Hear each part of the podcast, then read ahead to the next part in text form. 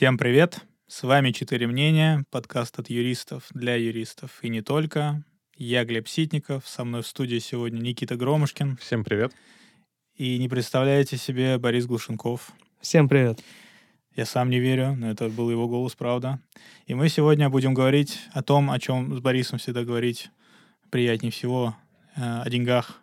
А главное, за что платят деньги юристам. Вот такая у нас сегодня будет тема. Для меня эта тема философская. Для кого-то, возможно, прикладная абсолютно, чтобы объяснять доверителям, за что, собственно, они платят. Вот. Но мне больше всего интересно ответить на вопрос, какое благо стоит вот за этим желанием заплатить юристу. Так что оставайтесь с нами.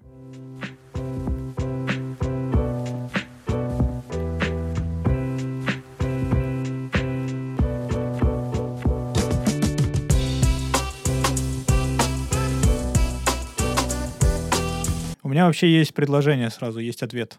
Я над ним думал. Я его озвучу. Юристам платят за работу. Расходимся. Всего доброго. С вами были «Четыре мнения». Нет. Я думаю, что юристам платят за чувство поддержки. Это глубоко, но, наверное, я бы не согласился. Раскройте мысль. Ну, вот я просто пытался обобщить, используя метод индукции, наверное, от частного к общему. Я пытался обобщить разные случаи, когда помимо... Даже не так, не помимо. Вот я много раз получал деньги от доверителя, да, за много разных видов работы. Угу. И не всегда это, так скажем, тебе их там радостно отдают, быстро, не знаю... То есть не всегда это связано с, допустим, с абсолютным счастьем от полученного результата, потому что, ну, бывают процессы, где, допустим, доверитель может посчитать там и поражением какой-то результат. Ну, или это реально может быть поражение. Или это реально может быть поражение, да, и при этом все равно он как бы платит за работу. Где-то изначально, например... Допустим, человек приходит с какими-то ожиданиями, ему сообщаешь, что вот можно здесь получить только вот такой, там, допустим, результат, и он, собственно, все равно там соглашается на какую-то, на получение правовой помощи, да, и какую-то борьбу. Бывает, когда люди, наоборот, ну, прям, тут все складывается, да, ты выиграл дело, и там, допустим, вот, там, максимальный какой-нибудь пик, там еще какой-нибудь гонорар успеха, не знаю, еще что-нибудь. И получается, что платят-то вообще всегда. Если убрать ну, просто составляющую обязательства здесь, да, что ну, как бы договор есть, соглашение об оказании правовой помощи, значит, нужно платить. Я, честно говоря, не сталкивался с ситуацией, когда мне прям говорили, что когда мне не хотели бы прям платить. Но бывает там, скажем, что просят подождать, потому что трудности, допустим, какие-то есть. Но так, чтобы отказывались платить или приходилось там деньги каким-то образом заставлять платить, такого не было. И отсюда я делаю вывод, что не зависит оплата и то благо, которое мы предоставляем людям, оно не зависит на самом деле от результата непосредственно. Если не зависит от результата, значит от процесса зависит. Но сам процесс... То есть просто оказание какой-то там вот, юридической услуги, он ценности из себя не представляет для человека, который идет к юристу. Ну, потому что мало, конечно, есть и такие люди, но мало кто испытывает удовольствие от всех вот этих судебных, особенно процедур. Кто-то испытывает, но это редкость. Поэтому тут должна быть какая-то эмоция, какое-то чувство, которое с этим процессом неизбежно сопряжено. И мне кажется, что вот ощущение, что на твоей стороне кто-то, безусловно, стоит, отстаивает твои интересы, причем, ну, практически безоговорочно, да, полностью. Это то, что люди действительно ценят вот в юридической работе. И это, мне кажется, применимо и не к судебной работе тоже. Ну, там, где отстаивание интересов имеет какое-то основное значение, допустим, тоже не в судебной работе, там в каких-то сделках, переговорах, еще чем-нибудь, тоже такое может быть. Но где-то это могут быть там проверки, в общем, и подготовка договора, и какая еще там может быть, не знаю, сопровождение какой-нибудь сделки бесконфликтной совершенно, да, бесприговорной. Вот, например, тоже пример привожу. Приходил на сделку, документы проверял. Угу. Борис знает. Просто сверял один договор с другим, кивал доверителю, когда он спрашивал, можно ли подписать. Я говорил, можно, многозначительно. Все проверял, старался как бы дать людям ощущение уверенности. И именно за это они и благодарили, когда сделка вот была закрыта. По сути, моя работа была достаточно технической, просто проверить два текста. Но они благодарили за то, что нам с вами было спокойнее. Вот так. Мне кажется, это история про физиков. Я почти всегда работаю на крупных коммерческих или там государственных клиентов, и сказать, что люди платят за поддержку, будет несколько самонадеянно с моей стороны. Хотя, возможно, в какой-то степени ты прав. То есть возможность знать, что любая потенциальная проблема, если не будет решена полностью, коль скоро это может быть невозможно совсем, но ей будет уделено внимание, и там она явно не останется без ответа, как и то, что в любой момент можно получить адекватную, честную информацию о том, что есть и что будет, это может быть важно. Но, с другой стороны, как мы знаем, все юристы стоят по-разному. Разве от степени поддержки это зависит? Об этом и надо. Слушайте, мне кажется, что говорить. Тут еще смысл в том, что пусть клиентам и нравится, когда они чувствуют себя защищенными вместе с юристом, но при этом изначально они бы в принципе не обращались за помощью, если бы им не нужен был результат, который эта помощь может принести. То есть говорить о том, что это именно как бы суть процесса, если бы им нужен был процесс поддержки, они пошли бы к психологу. Поэтому мне кажется, что эта история, возможно, о двух головах, и тут нельзя говорить о том, что какая-то из голов, она будет выше, чем вторая. С учетом того, что действительно, нет смысла обращаться за юрпомощью без результата, но при этом тебе это дает и определенное успокоение, дохождение до этого результата. То есть ты с себя снимаешь эту ответственность, которая связана с этим спором, тебе не нужно о ней думать, за тебя думают другие люди, которым ты за это платишь, и тебя это в том числе успокаивает.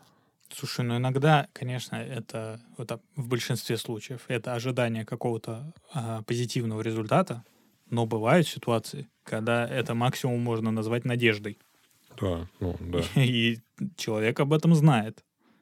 Да, но он все равно же хочет этого результата, понимаешь? К слову, кстати говоря, тут, не знаю, Борис, я понимаю, что ты имел в виду, все равно же люди стоят за всеми этими крупными там коммерческими государственными структурами, и кто-то принимает решение, бороться, не бороться, обратиться, не обратиться. Или это ты имеешь в виду, что там настолько все бюрократизировано бывает, что никакой эмоции за этим всем не стоит, и там просто... например, ты можешь представлять транснациональную компанию и лично так никогда и не встретиться с человеком, который поручил тебе это дело. Сказать, что в таком случае он платит нам, безусловно, за поддержку, несколько затруднительно. Хотя, безусловно, я не просто уверен, я точно знаю, что даже для очень крупных дел и для очень солидных фирм и очень крупных клиентов огромное значение имеют личные отношения. Ты должен доверять людям, ты должен чувствовать с ними себя комфортно, ты должен быть на одной волне, вплоть до того, что почему, например, очень ценится, когда юрист долго работает с клиентом, потому что клиент ему не сказал, а юрист все равно понял или даже спросил то, что клиент не сказал или еще не успел, или даже не подумал, что это важно. А его уже заранее об этом спрашивают. Не подумал, что это важно, это прям... Это же классика, да, это же классика. Вот. Это, на мой взгляд, очень ценится. Я совершенно точно знаю это от людей, которые, собственно, принимают решение о найме юристов, в том числе и целых фирм. Но ты вот говоришь, допустим, юристы стоят по-разному. Да, юристы стоят по-разному. Ну очень, вот очень почему по-разному. Одним платят, там, не знаю, за дело, условно, $1 миллион, а другим $1 миллион рублей? Потому что первый просит $1 миллион, а второй просит $1 миллион рублей. Почему соглашаются? Во-первых, ну, юриспруденция, мы тут начнем, наверное, с самых азов. Начинай, Борис.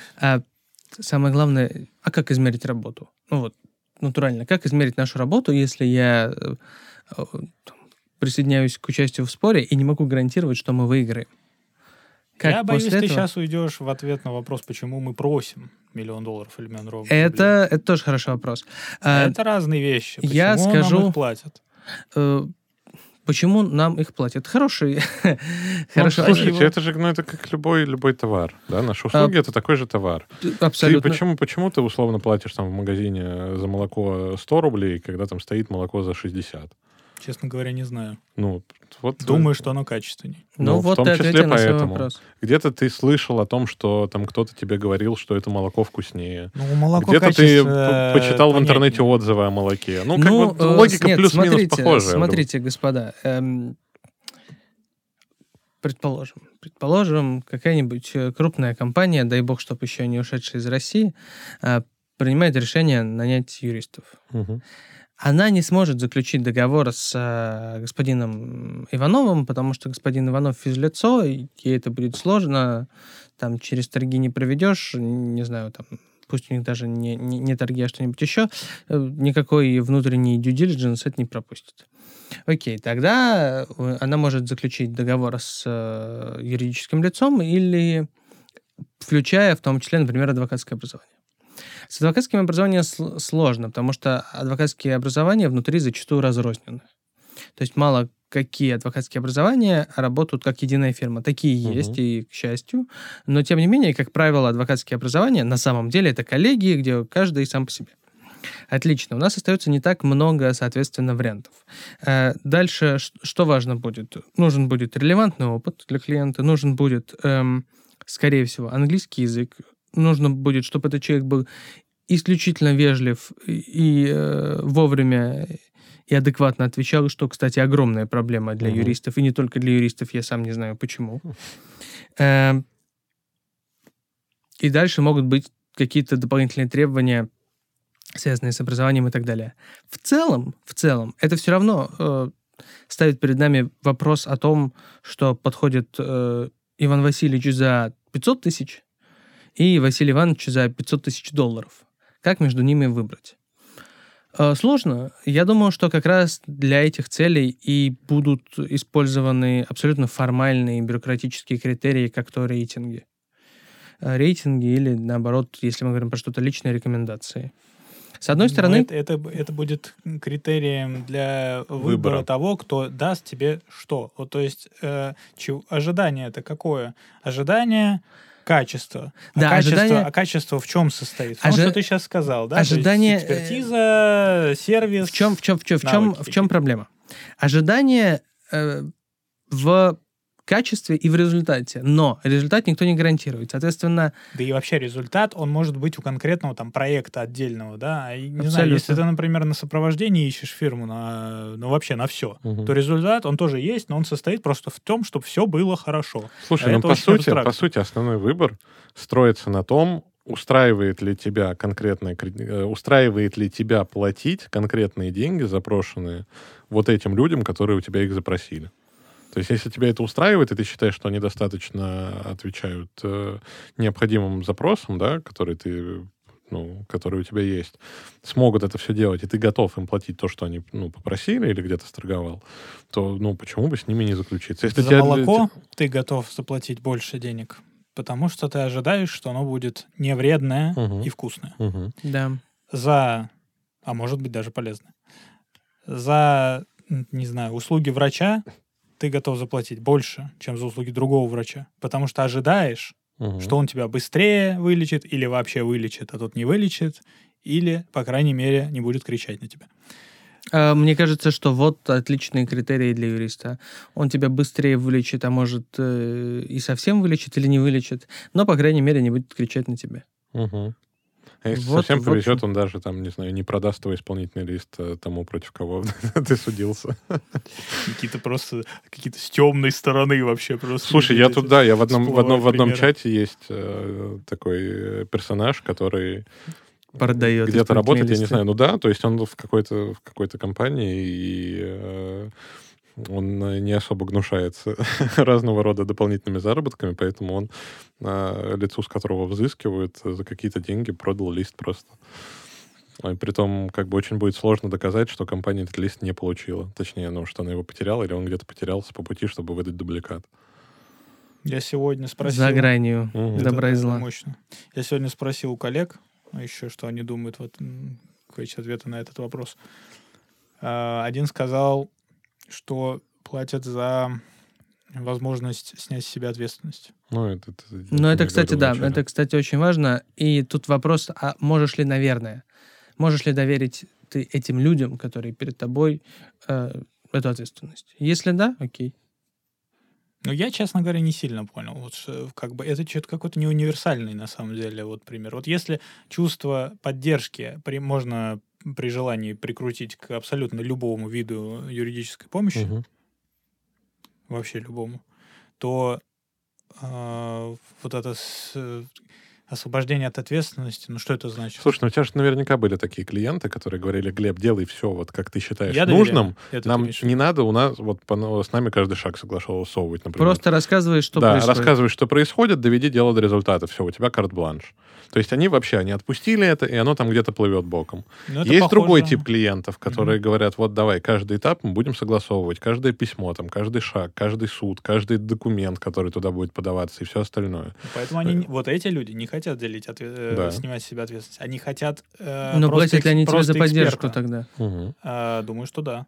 Потому что они, допустим, не снимают с себя ответственности, они готовы сами вникать, принимать решения, но они платят за то, что они наняли специалиста, который утверждает или находит изъяны в том, что решают они. Да, в этом случае очень часто приходится не только в суде спорить с противной стороной, но еще и клиента уговаривать, что вот это решение, оно неправильное, не надо так делать. Это, ну, типа, в корне вообще. Тут уже ты начинаешь заниматься тем, что пытаешься снять с себя ответственность, тем, что в письменно фиксируешь, что это вы меня поручили вот так сделать. Это вообще не моя идея была, да. Ну да, согласен, но вот все равно.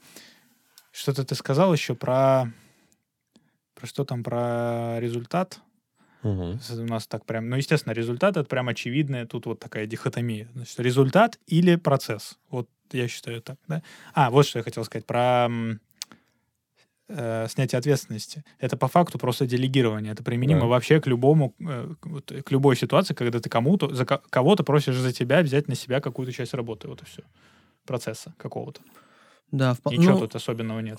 Ну, слушай, в одном случае ты к этому относишься как, там, условно, к другим рукам, которые твою волю продолжают и делают то, что вот тебе надо, делается чужими руками. А в другом случае ты это воспринимаешь как кто-то делает за тебя.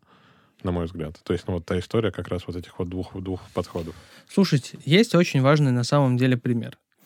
Если вы ходили хоть раз на собеседование, то есть замечательный... Или если вы нанимали людей, по понятным причинам я аккумулирую, наверное, вообще всю информацию о деньгах на рынке, то есть несколько очень важных таких ярких пятен. Первое. Ты приходишь в одно место, какое-нибудь, рога и копыта. Ты спрашиваешь, вот, замечательно, прособеседовали, все довольны, говорят, сколько денег? Ты говоришь, я хочу 50 тысяч рублей. Они говорят, ну 50 это много, 50 у нас зарабатывает только самый старший юрист, поэтому мы тебе столько не дадим, можем дать 20. Ты после этого идешь в Ромашка и Цветашка. Там все то же самое. Ты говоришь 50 тысяч рублей. Тебе говорят, Бориса нет. Кончились простые слова. Да. Безусловно. 50 тысяч рублей. Они говорят, нет. У нас по такой должности сетка предполагает, что у тебя будет 80. Поэтому будь любезен, голубчик, вот тебе 80. Ты не поменялся вообще. Ну, то есть у тебя это может быть в один день. Может быть, тебе магия даже рынка. Задавали одни и те же вопросы. Это исключительно магия рынка. Или можно встретить людей, которые... работают за какие-то копейки, при этом абсолютно невероятные специалисты. Я знаю много таких.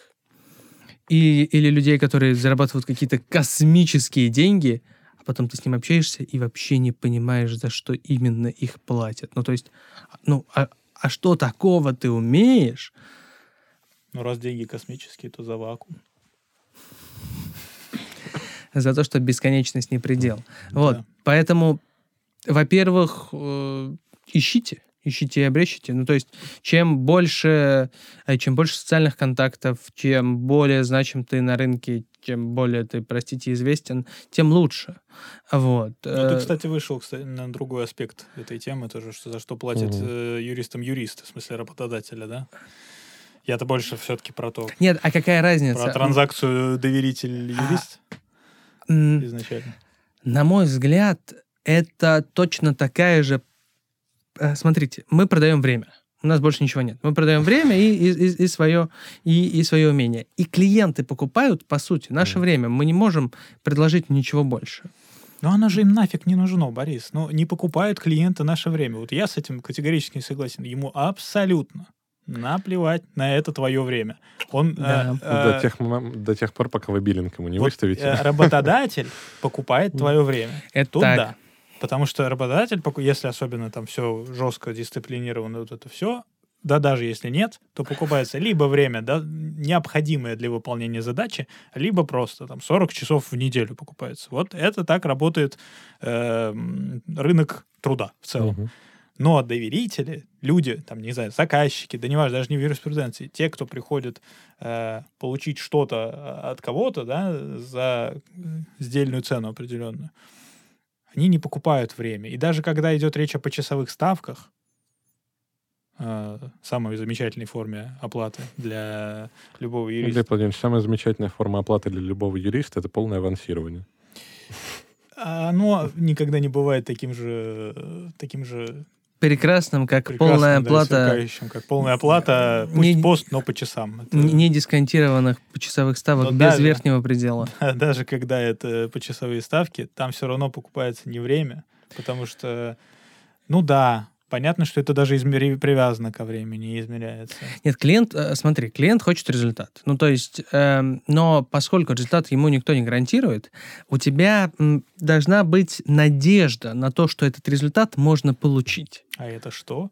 Это, кстати, не обязательно поддержка. Это какие-то представления клиента о качестве, вот, которые у людей разные. Ну, то есть для кого-то качество — это своевременность всего, да, там. А для кого-то качество — это вежливое общение. Для кого-то качество — это красивые процессуальные документы. Я, кстати, считаю, что это очень важно. У меня по этому поводу есть избранная цитата от великих умов, которую мне передали старшие товарищи. Для кого-то качество — это, там, блестящий английский язык. У каждого свое. Но все это... Ты презентовал цитату и не сказал её, да? Я сейчас к ней вернусь, разумеется.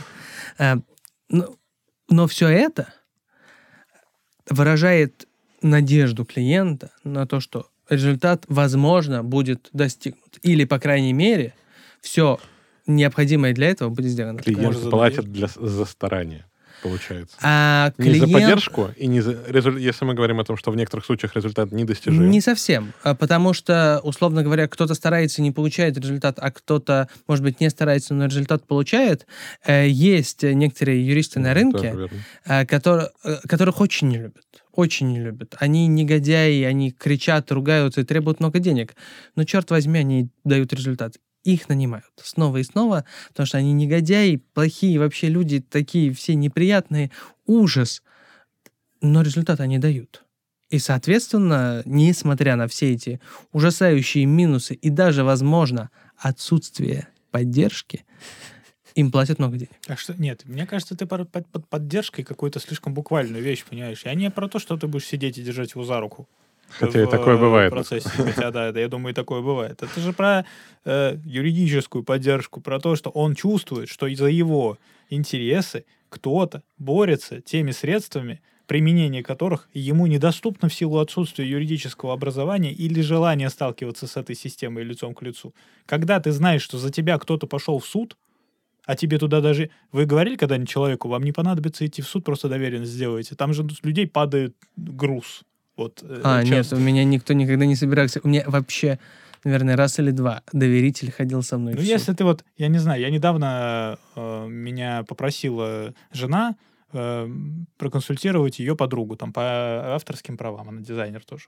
И я ей говорю, слушай, если захочешь, я готов даже вот помочь тебе и с твоей этой ужасной работодательницей, которая там все делает очень плохо и пытается у нее все забрать. Я говорю, я даже готов подать иск и судиться. И вот я, когда ей сказал, что ей не надо будет с ней пересекаться и ходить в суд, потому что это очень людей останавливает на пути. Угу.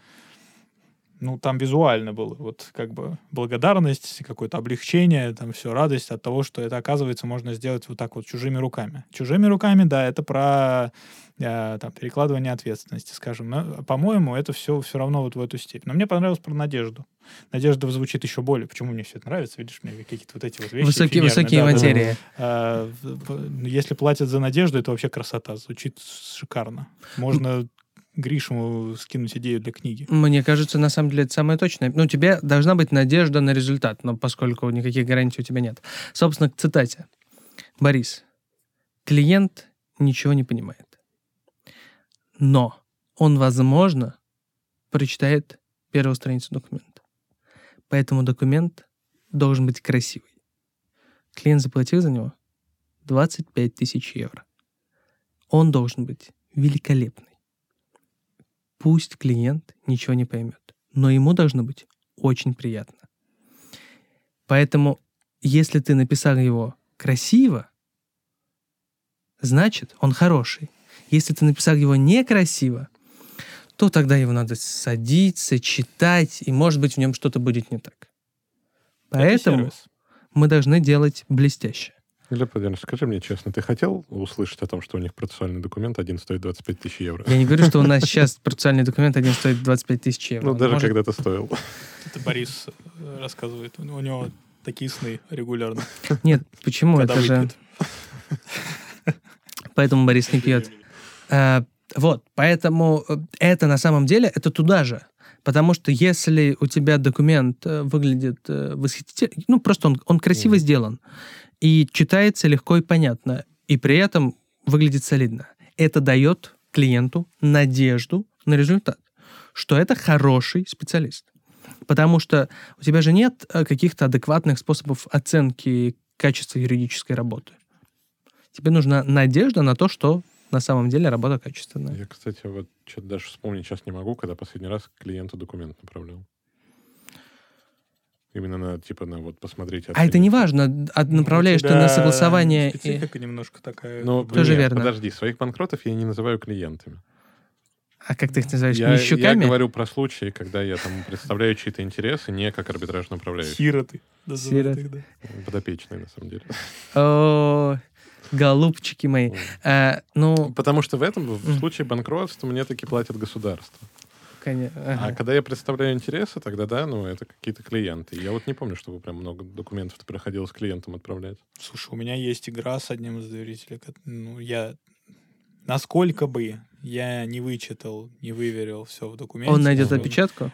Ну, опечатку не обязательно, вот если реально уж подойти к тому, что... Он просто нормально реагирует и на опечатки, поэтому... А у него, он просто... У него часть его работы — это редактура текстов. Вот. Я недавно только наконец-то убедил его в том, что я буду ставить тире такой длины, который мне нравится в документе визуально, а не такой, который нравится ему. Есть очень длинное тире. Есть тире, есть дефис, да? Нет, есть дефис, есть еще между ними это минус, по-моему, или что-то такое. Вот. А есть прям очень длинное тире. Это очень длинное тире. Это когда оно на следующей странице? Вроде того, оно выглядит монструозно. Я говорю, я все понимаю, я понял, это тире. Но мы не будем так делать, потому что Борис Глушенков сказал мне, что пусть этот документ не стоит 25 тысяч евро, но он должен выглядеть красиво сейчас, прежде всего, для судьи. Это тире, оно сразу отбивает какое-либо желание за ним что-либо увидеть и читать все. Это тире, это как путь длиной в жизнь. Не надо туда дальше. В общем... Я не знаю, слушай, ну странно. Меня часто просят, как бы, да, прислать сначала посмотреть, или хотя бы потом. Но не все, конечно. Зависит от доверителей. И мне кажется, чем более это... Ну, хотя нет, не обязательно. Нет, очень сильно зависит от... Я не могу выделить какой-то разумный критерий, кто когда... Ну, я имею в виду, что это не такая частотность, как там 90%, 80%. Это, 50% может быть. Ну, слушай, мне честно говоря, вот, если тебе платят... Вот, давайте оставаться на этих каких-то астрономических там суммах, 25 тысяч евро за процессуальный документ, если ты еще и предполагается, что ты будешь на проверку его присылать, это какое-то вообще унижение, по-моему, для такого юриста. Это ты просто... Но это, кстати, не обязательно присылать документы на проверку. Ты знаешь, ты как просто место, в которое скидывают лишние деньги. Просто, объективно иногда ты скидываешь, потому что там, например, есть что-то добавить, например, вот оно изложено, вот так. Может быть, что-то есть желание добавить? Да, например. Такого, по идее, вообще не должно быть, потому что ты должен сначала выяснить все необходимые обстоятельства, а потом сам все это изложить, и уже можно тогда спросить. Есть клиенты, которые я думал, что это не важно, я думал то, я забыл, я вот сейчас прочитал, я вспомнил, поэтому с некоторыми они часто говорят, мы никуда не денемся от фактов, мы же все-таки с фактами работаем. Не всегда, но нам нужны фактуры, иногда это специальных каких-то там их конкретных бизнесовых знаний касается. Там они иногда сильные вещи подсказывают. Глеб, у меня был один спор. Значит, попросили взыскать деньги за поставку нефтепродуктов. Все, окей. Звучит красиво. Делать иск, все, с документами все нормально. Все будет, Роман Аркадьевич, да, говоришь?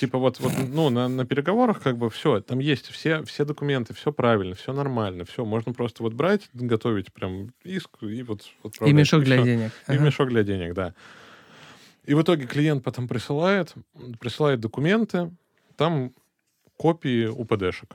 Угу. Просто копию ПДшек, нефть туда-сюда, туда-сюда, оплата, не оплата и так далее. Все это подано в иск, близится время к судебному заседанию, клиенту спрашиваешь, скажите, оригиналы-то когда передают? Какие оригиналы? Их нет. И ты сидишь с кучей УПДшек, на которых твой иск основан. Они все в копиях, оригиналов нет. Прекрасно. А тебе идти в суд и обтекать. И как вы решили этот ужасающий вопрос? Обтекали. Не взыскали ничего? Слушай, там на самом деле, на мой взгляд, можно было, но сложно было. То есть там в итоге... Там, суть в чем? Я для себя в этот момент выяснил, что оказывается, вроде нефтянка, да, хоть и маленькая нефтянка, не уровня больших корпораций, но как можно работать с учетом телефонных договоренностей? О, я такое видел. Вы вообще как можно? Да мне позвонили, попросили отправить состав с нефтью. А я другим позвонил, они налили и отправили. Когда-нибудь документы подпишем. Вы кто? Как вообще так работаете? Подожди, копии это с подписями же? Да. Сканы? Да. Они же как-то отправлялись. Да, пришла та страна и сказала, что это все фальсифицировано. Пусть доказывают, что это... Слушай, арбитражный суд города Москвы практически, мне кажется, уже перестает спрашивать оригиналы, если не возникает спора непосредственно... Здесь был спор об этом. Они заявили фальсификацию прямо... Так они даже заявили, выразили... Они попросили оригиналы, чтобы заявить фальсификацию. Тоже верно. Оригиналов у нас нет. Суд, понятно, что суд напишет в судебном акте, что суд критически относится к представленным копиям документов. Суду в такой момент надо задавать вопросы. Вам поставляли нефть нет? Там на самом деле там был интересный спор, то есть там очень много было нарисовано схем, кто, кому, что, по каким, что письма, которые косвенно подтверждают, да у них то, да у них это. Там были представлены... товарные, сидели, разбирались в товарных чеках, в маршрутных товарных листах, которые с вагонами идут, В общем, Никита провел клиенту очень дорогую лекцию про шаг первый. Ребята, надо оформлять документы. Да, по сути так и есть. Да. Слушайте, если бы все оформляли документы, всегда... Нас, возможно, не было бы работы. Да. Было бы, да, как минимум. Тут, конечно, надо оформлять документы. И мы тут вообще выступаем такими просветителями в таких ситуациях. После этого как будто бы, может, и начинают оформлять документы после каждого такого дела. В каждой отдельно взятой организации. Мы уже движемся. Светлое будущее. За это нам точно не платят.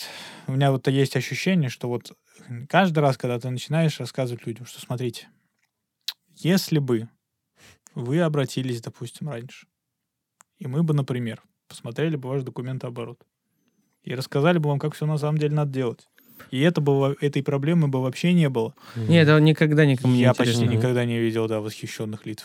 Глеб, хотя, казалось бы, рисуешь такую картину. Все очень просто, Глеб. Ты приходишь к врачу и говоришь: доктор, болят глазки.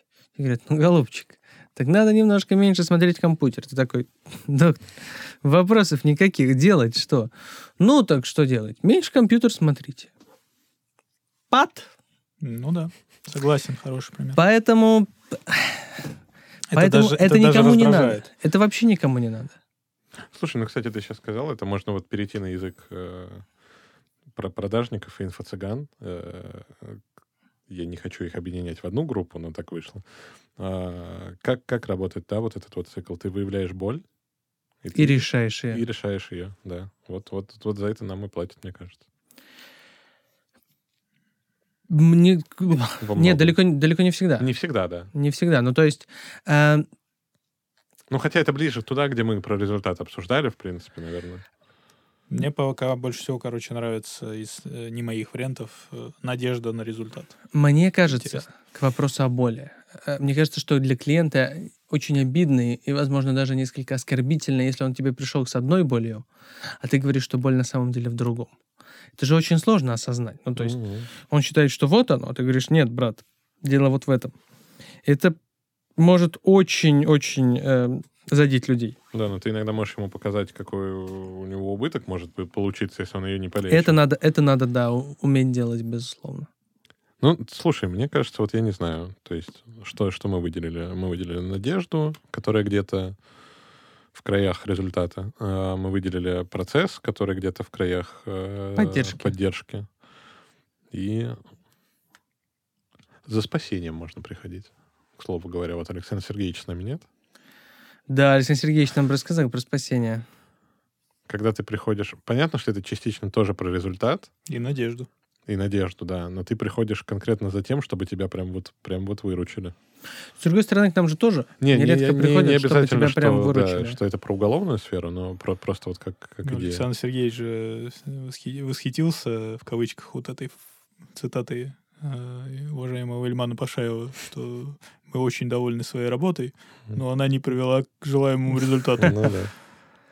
То есть, вот. Знаешь, в чем разница, на мой взгляд, может быть? В том, что мы до этого обсуждали, ты как бы смотришь вперед или вот сейчас. А когда ты приходишь за таким спасением, то вот за тобой пожар. И тебе надо его тушить. Ну... Понятно, что мы все так или иначе тушим пожары, но вот тут прям тебе пятки лижут. Тоже верно, да. Еще... Это надежда. Это вот то же самое, что... Вот, тут опять с врачом хорошая аналогия будет. Вот ситуации отчаяния, вот эти, когда проблема, ну, вот такая, что, ну, пожалуйста, сделайте что-нибудь. Это про надежду и результат, да, одновременно, но результат такой, что он на уровне вот, надежды. Мне кажется, тут надо разделять еще с категорией чуда, что к тебе могут приходить за чудом. И очень важно в таком случае... Это, кстати, очень сильно пересекается с нашей предпоследней, кажется, темой. Когда к тебе приходит на Верховный суд, когда клиент приходит за чудом, самое важное, чтобы клиент понимал, что он просит чудо. Ну, то есть, может быть, это чудо свершится. Но, скорее всего, ничего не получится. То есть, например, у меня был замечательный спор, когда клиент пришел к нам перед последним заседанием первой инстанции, и он клялся, что у него есть документы, подтверждающие исполнение обязательства по оплате. Только он их в суд не подавал, потому что ему сказали, что не надо. Вот это чудо, я считаю. Не-не-не, чудо не в этом. Чудо в том, что они есть, но где-то в архиве. А заседание там через 3 дня. Мы приходим и просим отложиться, и суд нам отказывает и удовлетворяет иск о взыскании на космическую сумму. Мы идем в апелляцию, приносим туда, наконец-то, эти документы, которые там, клиент достал из архива, говорим, что мы просили отложиться, не смогли туда-сюда, пожалуйста, значит, приобщите, отмените. Апелляция говорит, не своевременно, до свидания. И в кассации, кажется, мы вернули дело на новый круг. Кассация сказала, что надо было дать возможность предоставить документы. Это чудо. Этого в целом не должно было произойти, потому что, говоря честно, долго длился процесс первой инстанции. Мы в нем не участвовали. Там было несколько заседаний, у клиента явно была возможность приобщить. Это чудо. И хорошо, что получилось. Но клиент всегда должен понимать, просит он чудо или он просит чего-то реального. Мне нравится здесь вот эта взаимозависимость еще твоих усилий от результата, когда речь идет о чуде. Тебе приходят за чудом. Ты говоришь, я сейчас все сделаю, чтобы чудо могло произойти. Но чтобы чудо произошло, недостаточно только того, что я сделаю. Еще должно быть божественное вмешательство. Безусловно. Какое-то. И, но, как бы, когда чудо происходит, ты такой говоришь, ну, видите? Это я. Это я. Если чудо не произошло, ты говоришь, я же говорил. На самом деле, к тебе могут приходить за чудом. Самое важное — объяснить клиенту, что он хочет чудо. Но чудо с твоей стороны от этого дешевле не становится. Ну, мне кажется, в любом случае клиенту всегда важно объяснить реальные перспективы. Ну, то есть, ну, по крайней мере, в моей картине мира... безусловно. Так проще работать. Ну, то есть, я лучше объясню клиенту, что это вообще нереально, даже без каких-либо чудес, и он идет с Богом, чем вот ему какую-то чушь продавать. Да. Это так. За что еще? И последнее. Давайте, чтобы закруглить. Могут платить за понты. Я видел вообще... ладно, я не буду врать. Я слышал, что в ряде случаев вообще некоторые меморандумы, они не будут открыты. Просто будет встреча, на которой, по сути, произойдет покер. У тебя кто? У меня Дентонс. А у тебя кто? А у меня Фрешвиллс. Бита, ну, условно. Это действительно может так работать. Не надо пытаться искать в этом какую-то скрытую подоплеку или там... Что, у кого слабее контора, тот выходит на мировое? Да, условно говоря, вот у людей переговоры исключительно они не по праву. Они по деньгам и очень большим бизнес-понятиям. Вы сколько хотите? Вы хотите... Мы хотим 3 миллиарда. А кто тебе писал? А мне писали те. А ты сколько хочешь? А я хочу столько-то. А почему? Ну, потому-то. А кто тебе писал? Те. Ну, поехали. А вот так. Ну, поэтому мне нравятся суды. Потому что там понтов может не хватить. Самих по себе. Иногда не вредные. Суды очень сильно всех... очень сильно показывают, да, кто в чем купался. Это правда. Это что вот это вот продолжение фразы про то, что... все равны в бане, и у нас еще и в суде теперь все равны. Ну, в суде все равны. Это так в законе написано.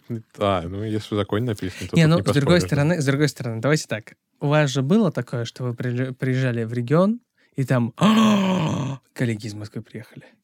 Не, ну, чтобы там встречали, в смысле, с хлебом, солью и этих медведями, нет такого, конечно. Ну, и вообще... Знаешь, ну, это вы зря, честно, конечно, голубчик. Честно. Боря просто предупреждает заранее письмом, что... Я буду, да. Я пока... Давай так. Градничево. Я сразу Градничево предупреждаю. Пока я могу сказать, что я больше восхищен был, наверное, вот судьями 2, 3 уже могу 3 точно вспомнить, 3 судьями разных арбитражных судов 3 разных регионов. Думаю, что я больше ими был восхищен, чем они, там, скажем, уровнем моей работы. Потому что, ну, во-первых, мы по-разному оцениваем друг друга, да, там, мы от судей ждем вот этого вот, того, что мы всегда ждем, какого-то там объективности, содействия, и победы своей. Внимательности, да, естественно, да, выбора в нашу пользу, принятие решения. Но я думаю, что они все равно видят, конечно, то, что разницу в плане квалификации и вот какой-то... ну, не могу я сказать, да, к сожалению, что коллеги вот на том же уровне работали во всех, например, этих 3 случаях. То есть...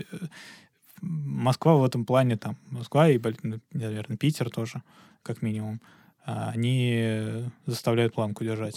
Именно состязательности, вот просто состязательности. Потому что здесь, ну, есть вот как бы споры, в которых тоже приходят представители сильные, и что ты будешь делать? Надо работать. И ты как бы привыкаешь работать так все время. Хотя я думаю, что, например, вот у Бориса почти всегда, скорее всего, в его спорах прям высокий уровень оппонентов. На удивление нет... ну, как правило, так, но когда нет, это очень странно, и ты ждешь подвоха. Ну, так же не может быть. И это пугает даже больше, чем когда он высокий. Слушай, иногда, когда уровень оппонентов прям сильно низкий, ты такой... Тут даже...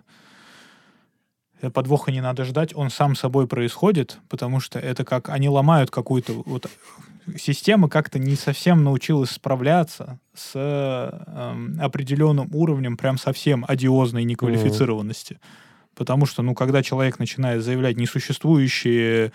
там использовать пытаться несуществующие процессуальные какие-то конструкции, да, там он отвечает на прямой вопрос фразой «сколько юристов, столько мнений».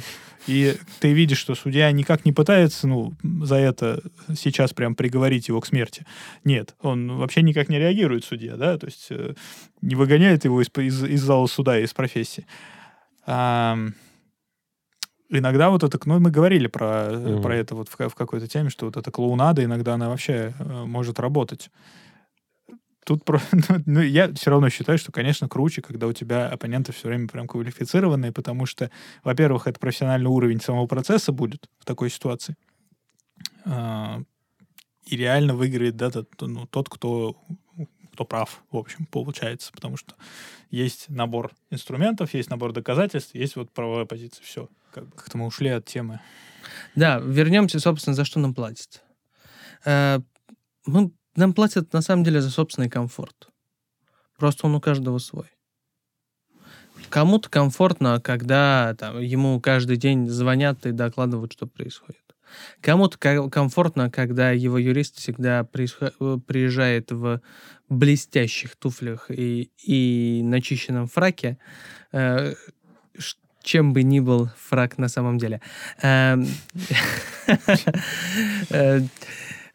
Кому-то комфортно, чтобы ему присылали документы на согласование, а кто-то хочет видеть только юристов из первого бенда Best Lawyers, для нас уже, к сожалению, почившего. Поэтому каждому действительно свое. Но мне кажется, что надеждой все живы. Надеждой на результат, пусть даже никаких гарантий мы не даем. Ну да, на результат, на минимизацию ущерба, на возвращение своего. Доводит так. И на все остальное. С вами были 4 мнения. Надейтесь.